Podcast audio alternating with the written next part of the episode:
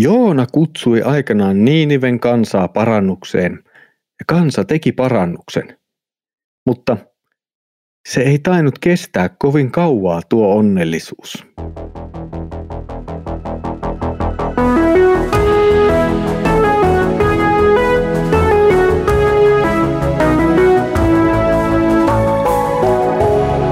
Kirjoitusten pauloissa.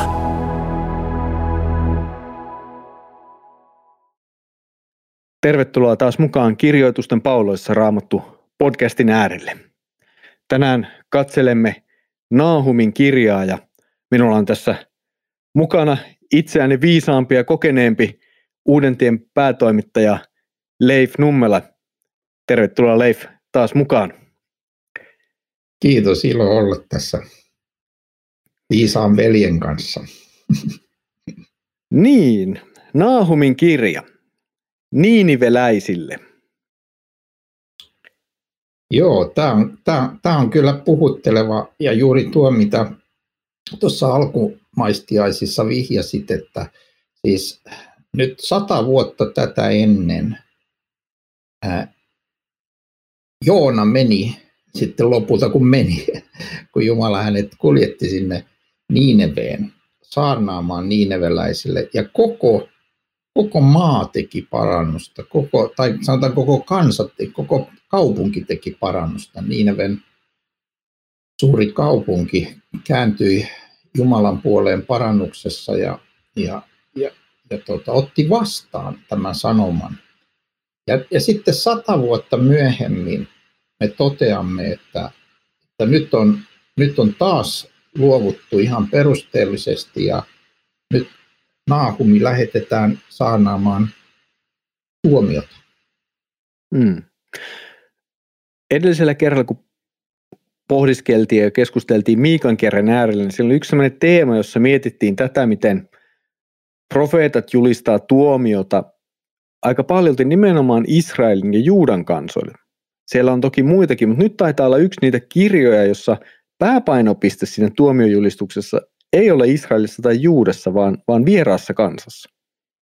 Näin, näin selvästi on, että nyt, nyt tämä profeetta lähetetään julistamaan, ja julistamaan siis kansalle, joka on julma, täynnä vääryyttä ja niin edespäin. Siis Tämä kirjahan alkaa hätkähdyttävästi, jos, jos viimeksi puhuimme siitä, että Jumala itse itsensä määrittelee raamatussa, että hän on pitkämielinen ja kärsivällinen ja lempeä ja haluaa antaa anteeksi. Niin nyt tämä kirja alkaa sanomalla, että kiivas Jumala ja kostaja on Herra. Herra on kostaja ja vihastuvainen. Herra kostaa vihollisilleen ja pitää vihaa vihamiehilleen. Sitten muistetaan, että Herra on pitkämielinen ja suuri voimassansa, mutta Herra ei jätä rankaisematta. Mitä ajattelet, Mikko, tästä? Tämä on aika kova ja tämä niin kuin, meillä on helposti kuva vähän semmoista niin kuin nallekarhu Jumalasta, joka voidaan ottaa tuohon syliin tai, tai, tai meidän Mourusta, joka oli meidän kissa tuolla ulkomailla, joka oli semmoinen, että tykkäsi istua ja hyristä sylissä – ja sitä oli mukava rapsutella ja se siitä tykkäsi. Ja, mutta me on tehty Jumalasta vähän tämmöinen kesytetty versio.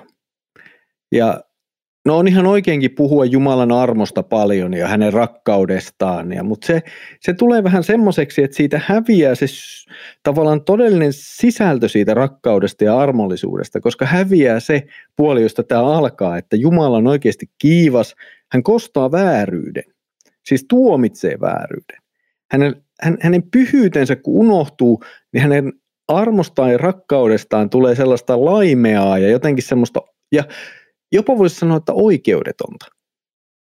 Koska todellinen armohan vaatii vastaparikseen todellisen tuomion, josta voidaan armahtaa. Niin minulle tämä niin murskaa sen semmoisen ihmiselle niin luontaisen tavan ajatella Jumalasta, että se on tuommoinen nallekarhu, se on semmoinen pehmeä lohduttaja – ja semmoinen niin yksipuolinen kuva Jumalasta. Mä oon itselleni niin kuin tätä selittänyt tällä tavalla, että jos, jos mä otan tämmöisen vertauskuvan, että mä oon kävelemässä puiston läpi pienen lapsen kanssa ja sitten tulee jotain, jotain pikku naskaleita ja rupeaa kiusaamaan sitä mun, mun kanssa kulkevaa lasta ja, ja, ja, ja, ja tönimään sitä ja tökkimään sitä ja, ja, ja tekee sille niin kuin kiusaa ja se peloissaan niin kuin tarrautuu minuun, niin nyt jos, jos, mä, jos mä en tee mitään, jos mä rupean puhumaan, niin älkää nyt viittikö, että, tota, että ollaan nyt ihan kaikki rauhassa ja ennen kaikkea meillä on kaikilla toivoja, ennen kaikkea meillä pitää rakastaa toisiamme, niin, niin tota, mähän on ihan niin kuin toivoton tapaus. Että mähän, siis ainoa, ainoa niin kuin terve reaktio, kun sä kohtaat vääryyttä, jolle sä voit jotain tehdä, niin ainoa terve reaktio on se, että sä toimit. Että sä, niin kun, sä sanot, hei lopettakaa toi. Ja sä menet siihen niin kun, ja estät sen. Jos sä pystyt estämään ja voi testää ja, ja jos, jos sä niin kun ylipäätään reagoit oikein tuommoisessa tilanteessa, niin sä, sä teet jotain. Ja samaten kun maailma on niin kuin aivan täynnä vääryyttä, kun joku kansa, joka erikoistuu vääryyteen, niin kuin tässä oli kyseessä, ja luopuu kaikesta hyvästä ja, ja, ja kaikesta rakkaudellisesta ja viisaasta ja kauniista ja näin edespäin, niin silloin, silloin niin kuin on pakko puuttua siihen. Toinen kuva, mitä oon käyttänyt, on se, että niin kuin ihan itsellenikin tätä asiaa miettiessä, että mä oon kysynyt näin, että mitä me tehdään Pohjois-Korealle. Eli siis tarkoitan tätä, että sulla on kansa, josta me tiedetään, että siellä on vankileirejä, että siellä ihmisiä näännytetään, että se on yksi valtavan iso lahko melkein koko kansa, jossa kaikki palvoo tätä hallitsijaa. Se on käsittämätön tilanne ja, ja ei saa puhua mitään kriittistä tietenkään ja, ja on vankileirejä, niin, niin jos sä niin haluat muuttaa tämmöisen tilanteen, niin ei se onnistu sille, että sä niin kuin vaan nätisti sanot, voisit sä lopettaa tuommoisen, että toi ei ole kivaa. Vaan siis tota, jos, sä, jos sä puutut, tai kun natsien äh, toiminta ja Hitlerin toiminta pysäytettiin, niin kyllä siinä täytyy mennä niin kuin voimalla sisään ja, ja sanoa, että tämä loppuu nyt tähän tämä. Ja nyt, nyt kun me si- ruvetaan miettimään Jumalaa ja maailmassa olevaa vääryyttä, niin jossain vaiheessa, ja minusta tähän nyt liittyy ihan suoraan tämä Naahumin kirjan sanoma, niin jossain vaiheessa Jumalan, jos hän välittää, niin hänen täytyy puuttua peliin. Ja jos hän on antanut vuosisatoja ja tuhansia aikaa kääntyä ja tehdä parannusta ja oppia, mikä on hyvää ja oikein ja näin, niin ei se puuttuminen tule olemaan enää sitten niin kuin jotakin semmoista hellittelyä, vaan se tulee olemaan raju tuomio ja, ja raju tämmöinen asioihin puuttuminen. Mielestäni tämä kirja puhuu siitä, että kun on saanut mahdollisuuden tehdä parannusta, mutta hyl- hylkää sen sitten jatkossa, vaikka ensin tekiskin, luopuu siitä kaikesta hyvästä, minkä Jumala antaa, niin siellä ei ole odotettavissa sitten enää muuta kuin tuomio. Mm. Niinivin kohdalla oli se, se on niin jollain tavalla poikkeuksellinen esimerkki vanhassa testamentissa, että sinne viedään viesti oikeasta Jumalasta.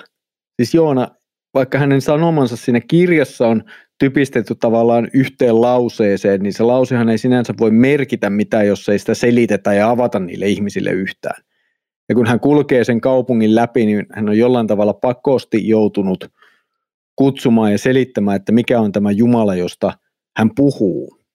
Koska muuten, muuten se olisi vain sekoittunut kaikkeen siihen muuhun jumaluuteen ja jumaluuksiin, jota siellä ehkä sitten oli.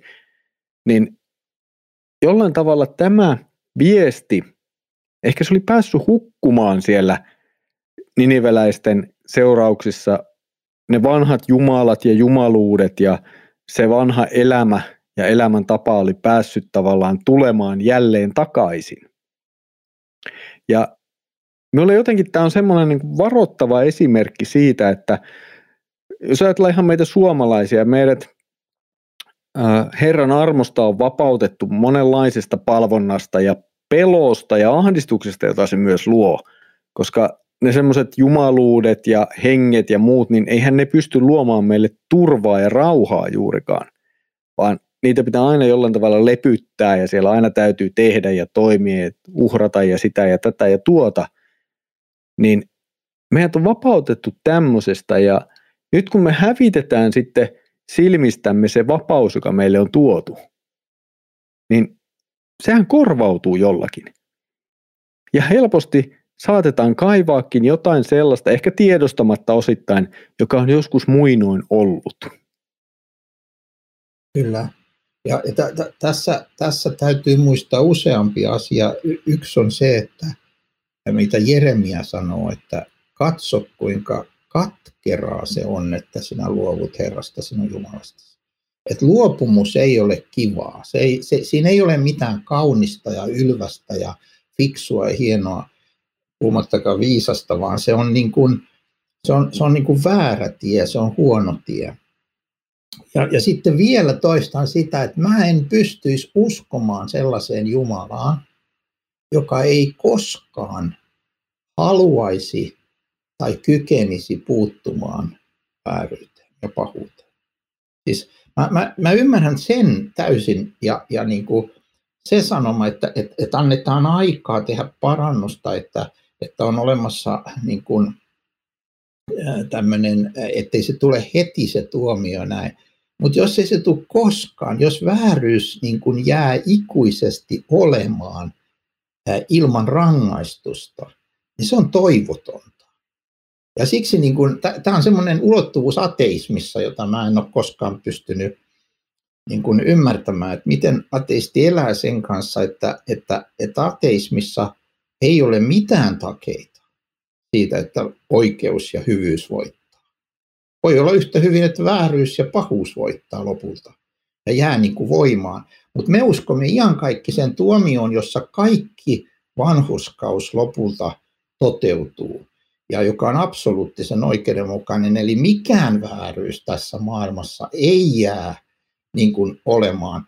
Ja jos sä nyt olet niin kuin Natsi-Saksassa äiti, joka huudat tuskaasi tai isää, kun sulta riistetään lapsia, vie, teidät viedään niin kuin tapettavaksi, niin, niin siinä tilanteessa sanoma siitä, että on olemassa kiivas Jumala ja kostaja Herra, joka on vihastuvainen ja kohtaa viholliseen, viholliselle, niin se, se, on, se, on, se ei ole, se ei ole niin kuin jotain pimeää keskiaikaa, jotakin tällaista näin, joka ei muuten ollut pimeä.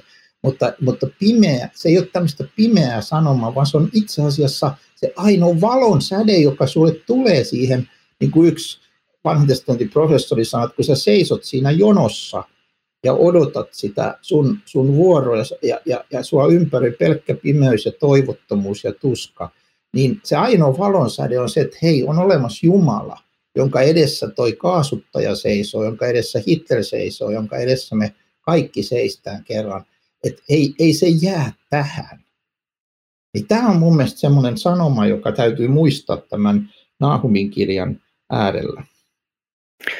Tässä tulee hyvin voimakkaasti esille se, millainen Jumala on kokonaisuudessaan. Että ei puhuta vain Jumalasta tämmöisenä kiivaana, kostajana, tai sitten vain rakkautena ja armahtajana, vaan nämä molemmat puolet on mukana. Siis heti ensimmäisessä jakeessa ensin puhutaan kiivaasta Jumalasta, joka kostaa, sitten puhutaan pitkämielisestä Jumalasta, joka on suuri voimassaan. No sitten puhutaan taas rangaistuksesta, mutta se ero, mikä minulla tässä kohtaa aina tulee mieleen, kun puhutaan siitä, että me ihmiset rankasemme tässä maailmassa tai meidän täytyy toimia jossakin tilanteessa ää, jonkun pahuuden kanssa, jotta se voitaisiin jollakin tavalla voittaa tai se pahuus voitaisiin saada loppumaan, niin me ihmiset ei koskaan tehdä sitä virheettömästi. Meillä, me, me, meidän tuomiomme voi olla tavallaan oikeat ja haluan luottaa, että esimerkiksi suomalainen oikeusjärjestelmä on sellainen, että se pääsääntöisesti tuottaa oikeita tuomioita. Ja että siellä uskotaan siihen, mitä voidaan näyttää ja ei keksitä asioita, mutta kun puhutaan Jumalasta, niin siellä ei ole koskaan virhettä.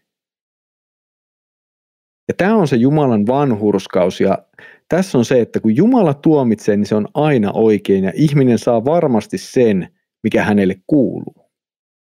Juuri näin, ja ihmisen vihaan varmaan sekoittuu aina jotain niin kuin väärää, jotain itsekyyttä, jotakin, niin kuin, että mä oon suuttunut, tai hyvinkin usein, että mä oon suuttunut jostain, mikä johtuu ihan niin kuin omasta itsekyydestä, eikä, eikä siitä, että se on oikeasti väärin. Mutta Jumalan viha kohdistuu oikeasti vääryyteen, pahuuteen. Siis se ei niin kuin, si, siinä ei ole niin kuin mitään selityksen paikkaa, että tämä ei sitten kuitenkaan ollutkaan niin paha, vaan, vaan oikeasti se, mitä, mitä tässäkin sanotaan, kun sanotaan, että Herran vihastuvainen, niin se, mistä hän vihastuu, niin se on jotain järkyttävän väärää.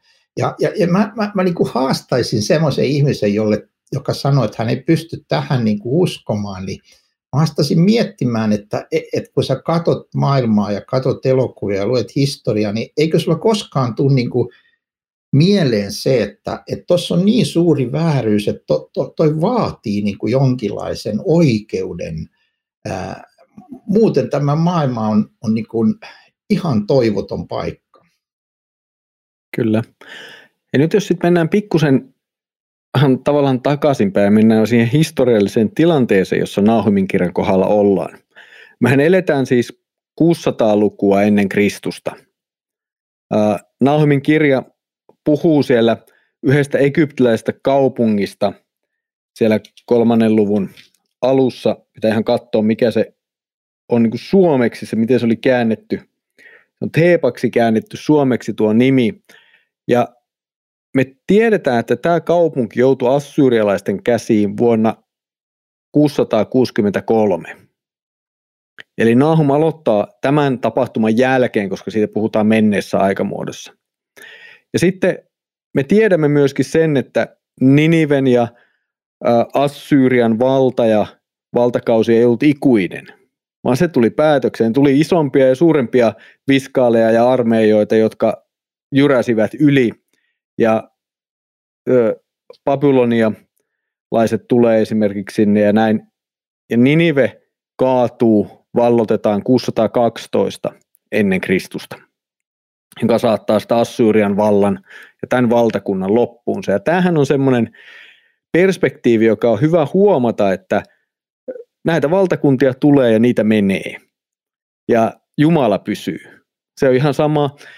Me katson yksi kauheimpia elokuvia, joita me on nähnyt, on, on suomalaiseen romaaniin tehty elokuva Ikitie, joka kertoo näistä Neuvostoliiton alkuvuosikymmenistä, kun sinne menee sekä Amerikasta että Suomesta sitten, no semmoinen suomalainen kyyditetään sinne sitten ja koko se tarina, miten karsea se on kaikki seltaan. Se on mielenkiintoinen yksityiskohta, kun ne viettää Jumalan palvelusta siellä nämä Amerikasta tulleet. Ja se on ilmeisesti vähän jopa vaikuttaa luterilaiselta se jumalapalvelus tietyssä mielessä. Mutta sitten tavallaan miten se ateistinen kommunismi syö sen ja miten kaikki nämä tavallaan lakkautetaan ihmisiä. Ihmisellä ei ole mitään niin kuin arvoa, että se voidaan pyyhkästä pois elämästä. Niitä voidaan tappaa ihan vaan sen takia, että toiset on kateellisia tai että ollaan jotenkin vainoharhaisia tai muuta. Ja se kesti tietyn ajan se valtakunta. Ja se romahti. Siis suuri ideologia, joka kantoi Itä-Eurooppaa ja Neuvostoliittoa, näitä kanssa, se romahti. Se rippeitä tavallaan paikkaillaan ja sitten eletään nykyn Venäjää ja silloin omat juttunsa, mutta tai kolmas valtakunta täällä Saksassa, missä nyt elelen ja, ja muuta, että ja Roomaa, Bysanttia, Osmanin valtakuntaa, näitä kaikki, kaikki ne on mennyttä ei ole sellaista, jossa ihminen voisi sanoa, että minä rakennan valtakunnan, joka kestää ikuisesti. Ei, ja, ja, ja, ja, ja tätä, tämä on äärimmäisen tärkeä muistaa, että tässähän käy niin, että eh, Danielin kirjassa eh, hallitsija saa jopa niin kuin mielenterveytensä takaisin vasta siinä vaiheessa, kun hän myöntää, että Jumala on Jumala ja Jumala on vanhuskas ja hän ei ole Jumala. Ja silloin vaiheessa, kun hän kuvittelee olevansa Jumala, niin hän, hän, hän sekoaa. Ja tota, tämä on, tää on, kun historia ajattelee noin kuin kuvasit, niin, niin kyllähän se, esimerkiksi ikitiessä on myös se puhutteleva, että nehän lähti rakentamaan parempaa maailmaa. Nyt mennään, nyt niin ne, ne usko sen valheen, että on olemassa semmoinen systeemi maan päällä nyt, jossa niin kuin rakennetaan tämmöinen paratiisi kaikille ja sitten se osoittautui helvetiksi. Ja, ja, ja, ja koko kommunismihan oli tätä ja tämä on niin kuin merkillinen juttu, että kun natsismi tuomitaan tänä päivänä, niin kommunismi jotenkin niin kuin on päässyt niin kuin paljon vähemmällä kritiikillä, vaikka me tiedetään, että 100 miljoonaa ihmistä maksoi hengellään ympäri maailmaa ja koskaan ei ole ollut kommunistista valtiota, joka ei olisi ollut diktatuuria, joka ei olisi niin kuin syyllistynyt vääryyteen ja vainoamiseen. No, tämä on vähän eri asia, mutta mä yritän sanoa, että siis niin kuin, se on just noin, kun sä sanot, että on vain yksi vanhuskas Jumala, jonka valtakunta, Kristuksen valtakunta, pysyy ikuisesti. Pakko kertoa tähän, että mun työtoveri kertoi mulle, kuinka hän oli Venäjällä, siis nyky-Venäjällä, äh, erässä kaupungissa ja piti olla Luterilaisen kirkon pappein vihkimys, pappisvihkimys, Jumalan palvelus ja kirkko oli takavarikoitu aikoinaan ja hänen piti mennä kaupunginjohtajan luo pyytää se takaisin ja hän sai sen takaisin, mutta sitten oli vielä yksi ongelma. No tuli sisälle sinne, niin siellä oli valtava Leninin patsas keskellä siinä, missä piti alttari olla. Mitäs nyt tehdään? No hän meni uudestaan kaupunginjohtajalle ja pitkän jutun jälkeen hän sai sitten niin kuin luvan. Ja sitten hän sanoo näin, kirjaimellisesti hän sanoo, että minä seisoin siinä Jumalan palveluksessa, Kristuksen ruumis ja veri käsissäni, siis niin kuin ehtoollisvälineet. Ja Lenin oli nurkassa piirretty nurkassa. Ja, ja, ja tota, tämä takavarikoitu kirkko oli jälleen siinä käytössä, mihin se oli alun perin vihitty. Niin tämä, tämä oli ihan selkäpitä niin kuin karmiva kuva siitä, miten Kristuksen valtakunta kestää läpi tämmöisten diktatoriaalisten ideologioiden vuosisadasta toiseen ja, ja se, se kestää sen takia, että sen takaajana on iankaikkinen elävä pyhä Jumala, joka vie niin kuin, historiaa ja suunnitelmaansa eteenpäin. Ja joka ei vain tietenkään ole niin kuin vanhuskas ja pyhä ja, ja viha, paha vihaava, vaan niin kuin sanoit, niin täällähän puhutaan myös, että hyvä on Herra, turva ahdistuksen päivänä, hän tuntee ne, jotka häneen luottavat ja seitsemän ensimmäisessä jakeessa. Eli niin kuin todella, todella on näin, että älä pane turvaasi mihinkään tämän maailman järjestelmään, valtioon, kaupunkiin tai ihmiseen, vaan ainoastaan Kristukseen ja hänen kukistamattomaan valtakuntaansa. Kyllä. Ja jos vielä muistetaan se niin kuin tausta Assyriasta, että Jumalahan käytti Assyriaa 700-luvulla, siis noin sata vuotta ennen sen kaatumista, vähän reilu, siihen, että hän rankaisi Israelia. Ja nyt hän käyttää sitten omaa valtaansa ja rankaisee kansaa, joka on jatkanut pahantekoaan. Tämä on jollain tavalla hämmentävä ajatus suoranaisesti, mutta samalla se näyttää sen, että tämä on Jumalan maailma. Tämä on Jumalan maailma. Ja, ja tämä on suunnattoman tärkeä mun mielestä, jos ihminen on niin kuin herkällä tunnolla maailman todellisuuden edessä katsoo sitä realistisesti avoimin silmin, niin, niin, niin tämä on ainoa, joka säilyttää hänen toivonsa. Nykyään puhutaan niin löysästi toivosta, että meillä on toivo, toivo paremmasta. No joo, siis kun se määritellään, mutta eihän meillä ole mitään toivoa, jos me ajatellaan niin kuin historiallisesti, että aina on seurannut jonkinlainen niin kuin diktatuuri. Mutta silloin meillä on toivo, jos me muistetaan, että kun otetaan vielä yksi tämmöinen jättiläinen tähän Mao ja Kiina. Mao haasto suoraan Jumalan. Hän siis sanoi, että kaikki kirkot kiinni, lähetystyöntekijät heitetään ulos, raamatut takavarikoja poltetaan, tuhotaan, kristityjä vainotaan – Mä lopetan tämän uskonnon. Mitä tapahtuu? Joidenkin mielestä numerollisesti historian suurin herätys. Siellä on nyt varovasti arvioiden 50 miljoonaa kristittyä Kiinassa.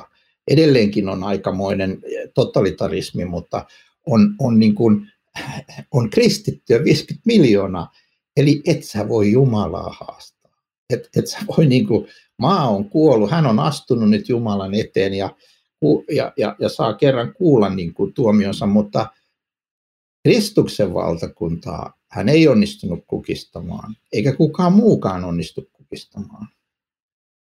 Jollain tavalla tämä heijastuu myös tähän Naahumin kirjaan siis siinä mielessä, että ää, nyt täällä julistetaan tuomiota Niinivelle, sanotaan, että sen päivät on vähän niin kuin loppu, mutta samalla annetaan lupauksia Juudalle, sille joka tavallaan ollaan tuhoamassa kohta kyllä, ei mene kuin pari vuosikymmentä ja Babylonia, joka ensin tuhoaa Assyrian, niin tulee ja tuhoaa myös sitten Juudan. Siinä mielessä, että Jerusalem valloitetaan, mutta kuitenkin siellä annetaan lupauksia jo Juudalle sitten siitä, miten Herra pitää huolta, miten kun nämä, jotka ovat teitä vainonneet, niin Herra kyllä tuomitsee ne. Kyllä. Tuossa on eh, toi 1.12 ja eh, ensimmäisessä luvussa, niin se on myös puhutteleva. Näin sanoo Herra, olkoot he kuinka täysissä voimissa, olkoon heitä miten paljon tahansa, heidät tuhotaan. Mennyttä he ovat. Siis niin kuin oikeasti se, joka rakentaa vääryydelle ja pahuudelle ja vainoamiselle ja syrjimiselle ja kaikille niin kuin oikeasti, niin hänen kannattaisi lukea tämä sana, että muista, että on olemassa Jumala, jolle sä vastaat. Ja sitten samalla heti kääntyy, että jos minä olenkin vaivannut sinua, en minä sinua enää vaivaa. Nyt minä särjen hänen ikensä painamasta sinua ja katkaisen sinun kahleen. Niin, e, että siis Jumala muistaa oman kansansa. Jumala muistaa oman kansansa. Se, se ei niin kuin, vääryyden valta ei ole loputon. Sitten Nahum aika monisanaisesti ja monin kuvin julistaa sitä, miten Niinivelle tulee hävitys, mutta sitten jos palataan pikkusen taaksepäin siitä, mitä äsken sanoit, nimittäin sen toisen luvun toiseen jakeeseen. Tai oikeastaan jos aloittaa ensimmäistä, saadaan vähän kontekstia. Hajottaja hyökkää sinua vastaan, vartioitse varustuksia, tähystä tietä, vahvista vyötiäistä koko ajan kaikki voimasi. Sillä Herra saattaa entiselleen Jaakobin korkeuden, niin kuin myös Israelin korkeuden, sillä ryöstäjät ovat niitä ryöstäneet ja turmanneet niiden viiniköynnökset. Joo, Siis eh, tämä on ihan valtava lupaus saattaa entiselleen.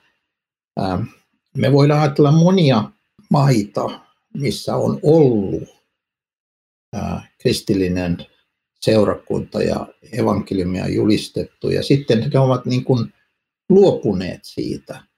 Ja, ja, ja nyt meidän työmme niin kuin motivaatio ja toivo on se, että Jumala voi olla uudestaan armollinen hän voi jälleen kääntää niin kuin kansansa kohtalon.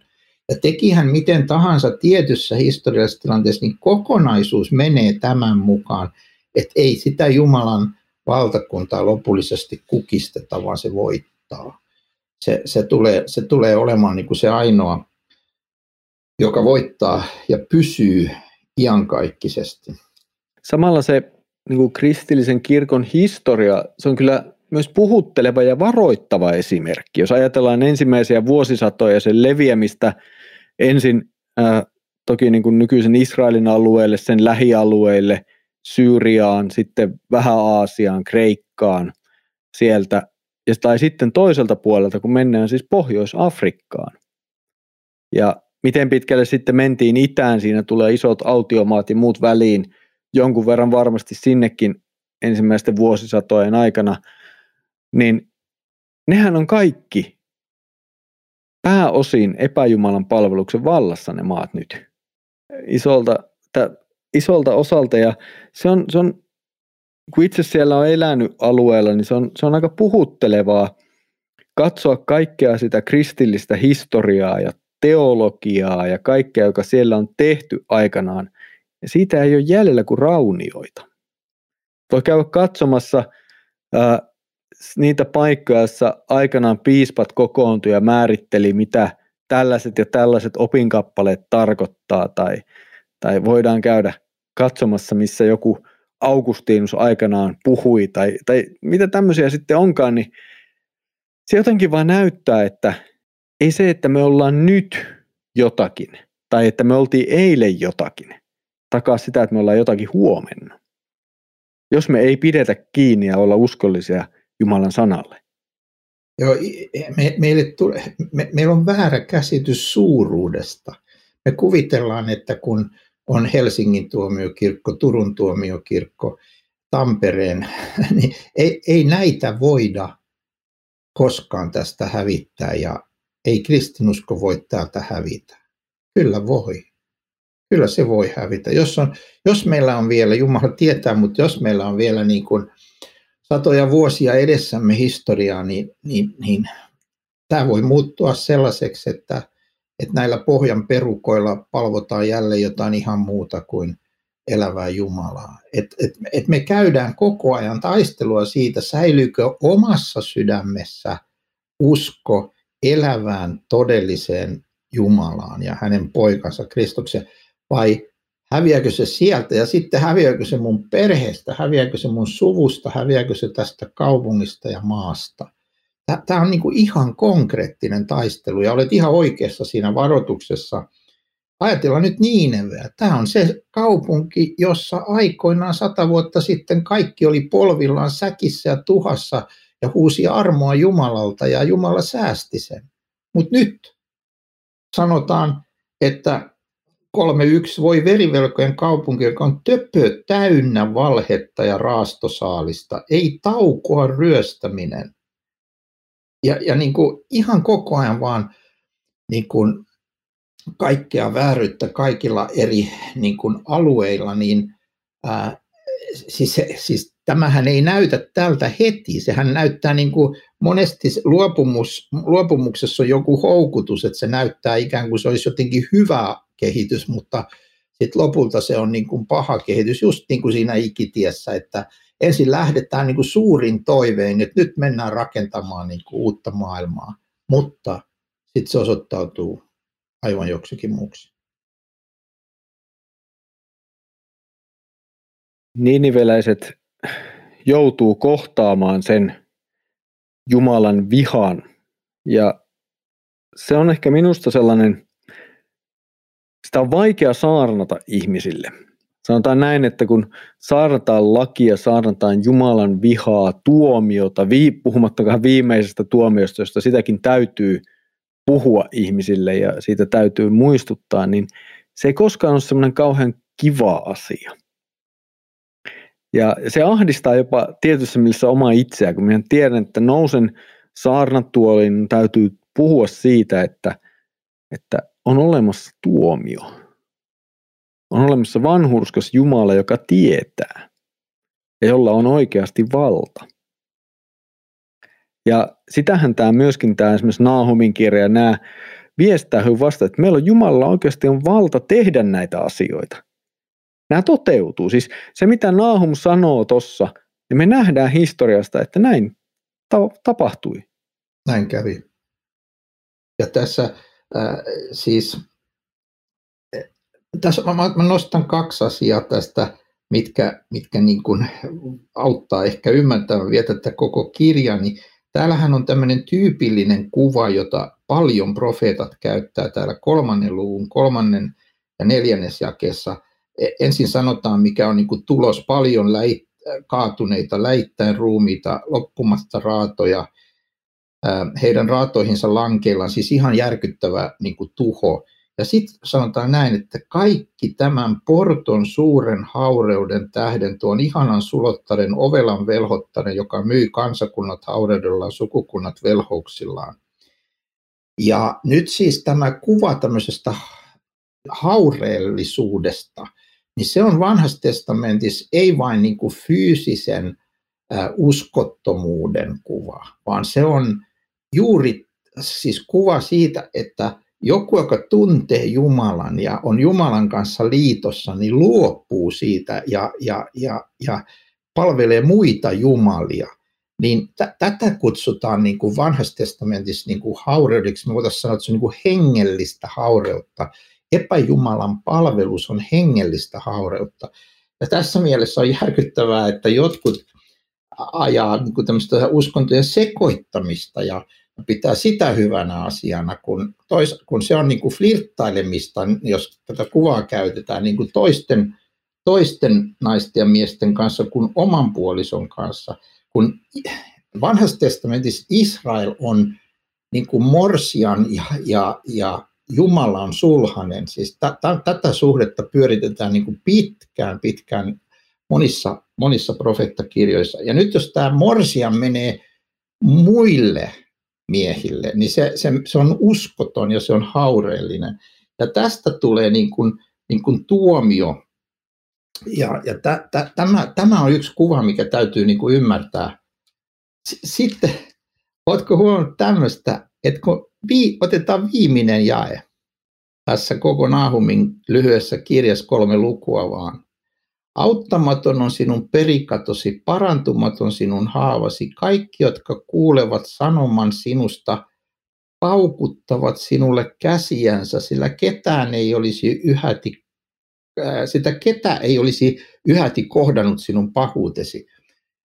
Tämä on minusta mielenkiintoinen, että niin kuin lopputulema on se, että myös ihminen pitää oikeana sitä tuomiota. Eli hänkin niin kuin, ketä ei olisi yhäti kohdannut sinun pahuutesi. Siis kaikki on kokenut vääryyden ja jossain niin kuin Jumalan asettamassa ihmisyydessään tajuaa, että vääryys vaatii rangaistuksen ja, ja, ja se, mitä Jumala tekee, on oikein. Ja tässä valossa mä ajattelen, että, että viimeisellä tuomiolla ei ole mitään protestoijia. Siellä ei ole mitään, niin kuin, että ei, et sä noin voi tuomita, että, toi on väärin, vaan kaikki intuitiivisesti syvästi läpensä tajuaa, että Jumala tekee oikein, tämä on oikein, e, e, että tämä vääryys nyt loppuu. Ja, ja, Mutta mut se, se haaste on just se, minkä kerroit, että kun se on, koskee myös minua. Että tämä tuppa unohtumaan, kun vihoissaan on niin kuin jollekin muulle tai muille, niin että et mäkin olen siellä, munkin vääryyteni, munkin väärät, rakkaudettomat, itsekkäät, ylpeät, kovat, epäpuhtaat ajatukset, ne on kaikki niin kuin sillä tuomiolla ää, tuomittavana. Ja, ja, ja siksi niin kuin, tämä kirja huutaa vapauttajaa, vapahtajaa, armahtajaa. Kyllä. Rupesin tuossa miettimään, kun puhut näistä paukuttavista käsistä, ja rupesin miettimään, että siellähän kun kuvataan Jeesuksen ristiin naulitsemista, niin siellä on vähän samantapaista käytöstä häntä kohtaan, että ihmiset nakkelevat niskojaan ja, ja katselevat sitä, että no siinä se nyt roikkuu kaveri, että ei pysty itseään auttamaan ja niin kuin pilkkaava asenne ja tämä, että vääryydelle jollain tavalla juhlitaan ja sille annetaan niin kuin, ja ehkä jossain tavalla se on niin kuin vääryyden olemuskin. Että sille ei riitä se, että se hyväksytään. Se vaatii sitä, että sitä juhlistetaan. To, toi, on, toi on syvällinen kohta, koska siis ää, ny, ny, nyt me eletään just sellaista aikaa. Ei riitä, että, että saadaan oikeudet, ei riitä, että saadaan niin sanottu tasa-arvo, vaan kaikkien pitää juhlia tätä minun elämäntyyliä tai kaikkien pitää juhlia näitä minun ajatuksia, niin voi sitä, joka on eri mieltä, voi sitä, jolla on toisenlainen – etiikka. Nyt äh, kristityt joutuu tämän kohteeksi, koska meillä on aina toisenlainen etiikka. Ihan sama patko meidät oikealle tai vasemmalle, vasemmalla olevaan politiikkaan, paat meidät keskelle tai mihin tahansa, me ollaan aina erilaisia, koska meidän lähtökohtamme on Jumala ja hänen ilmoituksensa, joka rikkoo kaikki inhimilliset tämmöiset ähm, niin kuin, äh, idea, ide, ideologiat ja tämmöiset, ää, niin kuin, että se menee näin, niin Jumala, Jumala on aina, aina tulee, niin kuin, joku on viisasti sanottu, että, sanonut, että me kuljetaan aina kolmatta tietä. Kun ihmiset sanoo, että tuolla on vääristä, me ollaan oikeassa, että toiset sanoo päinvastoin, niin ei. Me, me kuljetaan Kristuksen seuraajina tässä maailmassa aina kolmatta tietä. Me me, me ei olla oikealla eikä vasemmalla, me, eikä me olla keskellä, vaan me ollaan niin kuin Kristuksen omia ja sitten me käytännössä näitä poliittisia ratkaisuja tehdään, tehdään sitten niin kuin sen viisauden valossa, mitä meillä on, mutta, mutta me, ei niin kuin, me ei uskota mihinkään muuhun ideologiaan kuin Jumalan valtakuntaan Kristuksessa. Niin ja tämä on siinä mielessäkin hyvä muistutus, että kristittyinä meillä voi joistakin maallisista, hallinnollista, poliittisista asioista olla hyvinkin erilaisia näkökulmia ja erilaisia mielipiteitä, ja se ei tavallaan haittaa. Sitten on jossakin tulee ne rajat vastaan, jossa raamattu määrittelee, että tämä on oikein ja tämä on väärin. Ja sitten eri viroissa ja eri tehtävissä ja kutsumuksissa olevat joutuu miettimään, että miten ne pystyy sen kanssa toimimaan ja mikä on oikein toimia missäkin. Ja en, en edes väitä sitä helpoksi. Pastorina tämä on aika helppoa, kun voi mennä saarnatuoliin ja sanoa, että niin raamatus nyt sattuu lukemaan näin, niin se on oikein ja se on väärin, mutta sitten kun joudutaan menemään yhteiskunnallisen areenalle tai lainsäädäntöön tai toimintaan jonkun periaatteiden kanssa, jossa ollaankin vähän toisenlaisessa maailmassa, niin se menee monimutkaiseksi. Joo, ja, tietyssä ja, mielessä, että ihminen joutuu niin kuin sellaiseen maailmaan, joka ei ole kirkon maailma, jos sanoisi tämmöistä termiä. Ja, ja tässä on se, meillä on se sama kiusaus kuin täällä kun puhuttiin tästä, tästä uskottomuudesta ja haureudesta, että me pidetään jotakin poliittista järjestelmää, jotain poliitikkoa, jotain henkilöä tai jotain hengellistä johtajaa, niin kuin, että hän tuo nyt Jumalan valtakunnan tähän. Hän, hän on nyt se pelastaja, hän on nyt se, niin silloin me niin kuin, niin kuin, jos ymmärtää nyt tässä valossa, niin me niin kuin prostituoidaan itsemme tähän tähän, tähän niin kuin tämmöiseen, että tämmöisen epäjumalan palveluksi. Meille voi tulla epäjumalaksi vaikka meidän oma seurakunta, jos me kuvitellaan, että se on jotenkin ainutlaatuinen Jumalan maailman, niin kuin, että Jumala on vain täällä meillä tai jotakin tällaista. Niin, tota, niin tässä täytyy kaikkien olla niin kuin varovaisia ja jos, jos hetkeksi kääntää sivua takaisin Miikaan, niin siellä oli tämmöinen jae, jota me ei ehditty käsitellä, että – että hän on, Jumala siis on ilmoittanut sinulle ihminen, mikä hyvä on, mitä muuta Herra sinulta vaatii, kuin että teet sitä, mitä oikein on, rakastat laupeutta ja vaillat nöyrästi Jumalasi edessä. Niin, niin, vaikka, niin vaikeaa kuin se onkin, ja niin, niin kuin täytyy joka sunnuntai Jumalan tunnustaa, että, että minä olen sinun pyhän tahtosi rikkonut, niin kuin tässäkin kohden, niin meitä, me, meitä kutsutaan vaeltamaan nöyrästi tässä ajassa. Kristuksen seuraajina. En, e, e, en yritä sanoa, että olen nöyrä, päinvastoin, mutta se on niin kuin yksi kaveri sanoi, että ainoa mitä hän tietää nöyryydestä on se, että hänellä ei ole sitä. Mutta siis me kutsutaan siihen. Ja se on eri asia. Me kutsutaan vaeltamaan nöyrästi, muistamaan laupeus ja oikeus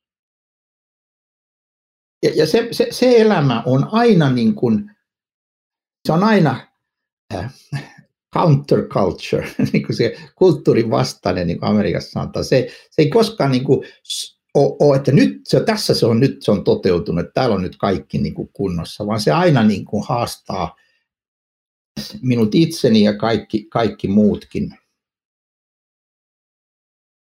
Pitää muistaa vain, että tämä kaikki lähtee siitä, että me tulemme ensin otetuksi Jumalan yhteyteen. Siis me tulemme Kristuksessa armahdetuiksi, jonka jälkeen Kristus itse lähettää meidät maailmaan elämään hänen tahtonsa mukaan.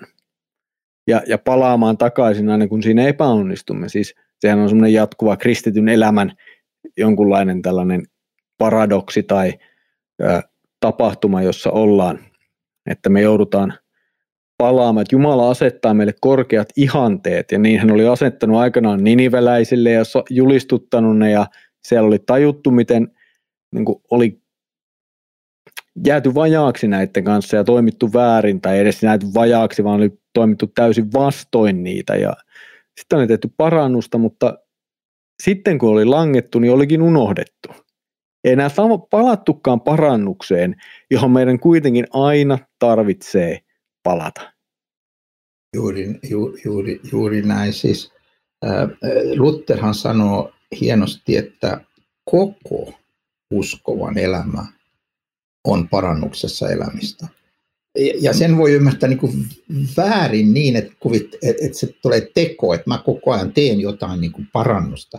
Vaan, vaan tota, siis kysymys on siitä, että kun mä tiedän jotakin raamatun perusteella, mikä on Jumala ja hänen hyvyytensä ja oikein vanhuskaus ja pyhyys ja puhtaus, niin ei ole mitään muuta mahdollisuutta kuin elää jatkuvassa parannuksessa. Kääntyä päivittäin Jumalan puoleen ja myöntää, myöntää niin kuin se syntisyytensä ja pyytää, pyytää armoa. Ja tämä ei tule valmiiksi ennen kuin, ennen kuin taivaassa. Jos, jos, jos joku niin kuin irtoaa tästä, niin hän on tuossa vaarassa, minkä mainitsit, että onko hän nyt unohtanut sen, kuinka suuresti me tarvitsemme armahtavaa Jumalaa.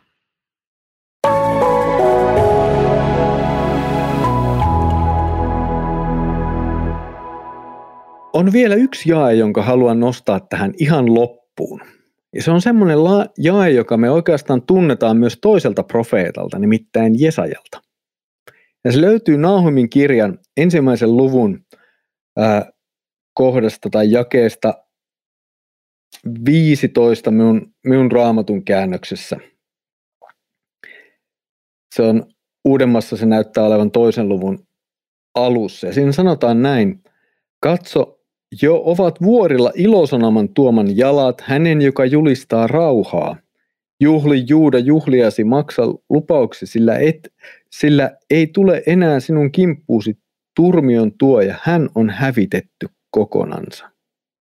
On, on hieno, hieno ja konkreettinen. Siis eh, Paavalihan näkee nämä ilosanoman tuojat evankeliumin julistajina, jotka tuo. Ja, ja, ja, ja tämä on siis toikin, kun sanotaan, että ei enää tule sinun kimppusi turmion tuoja. Ne kolme suurinta ihmisen vihollista, synti, kuolema ja perkele, ne on kaikki niin kuin voitettu Kristuksessa. Ne on tuhottu. Ja, ja, ja, ja mä saan uskoa anteeksi ja, ja niin kuin lähteä siihen kasvuun, joka kestää koko elämä eikä tule koskaan valmiiksi, on aina alussa. Mutta siinä toivossa, että eräänä päivänä, konkreettisena päivänä mä niin kuin näen tämän toteutuman myöskin. Kaikki vääryys on taivaasta poissa. Kaikki vihollisuus, pahuus, kaikki. Siellä ei ole mitään muuta kuin se Jumalan hallitseva hyvyys ja, ja rakkaus ja pyhyys. Ja, ja, ja nyt me, niin julist, me, me julistetaan tätä evankeliumia nyt ja toivottavasti aina niin kuin ihmisille. Ja rukoillaan, että ihmiset avaisivat sille korvansa, saisivat ottaa sen vastaan ja löytäisivät Kristuksen ja iankaikkisen elämän.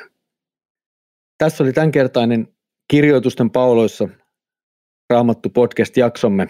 Kiitos Leif, että olit mukana jälleen kerran. Seuraavalla kerralla jatkamme sitten profeettakirjoja jälleen eteenpäin ja tulemme sellaiseen lyhyeen profeettakirjaa kuin Hapakukin kirja. Siitä siis seuraavalla kerralla. Mutta nyt Herramme Jeesuksen Kristuksen armo, Isä Jumalan rakkaus ja Pyhän Hengen osallisuus olkoon sinun kanssasi. Amen.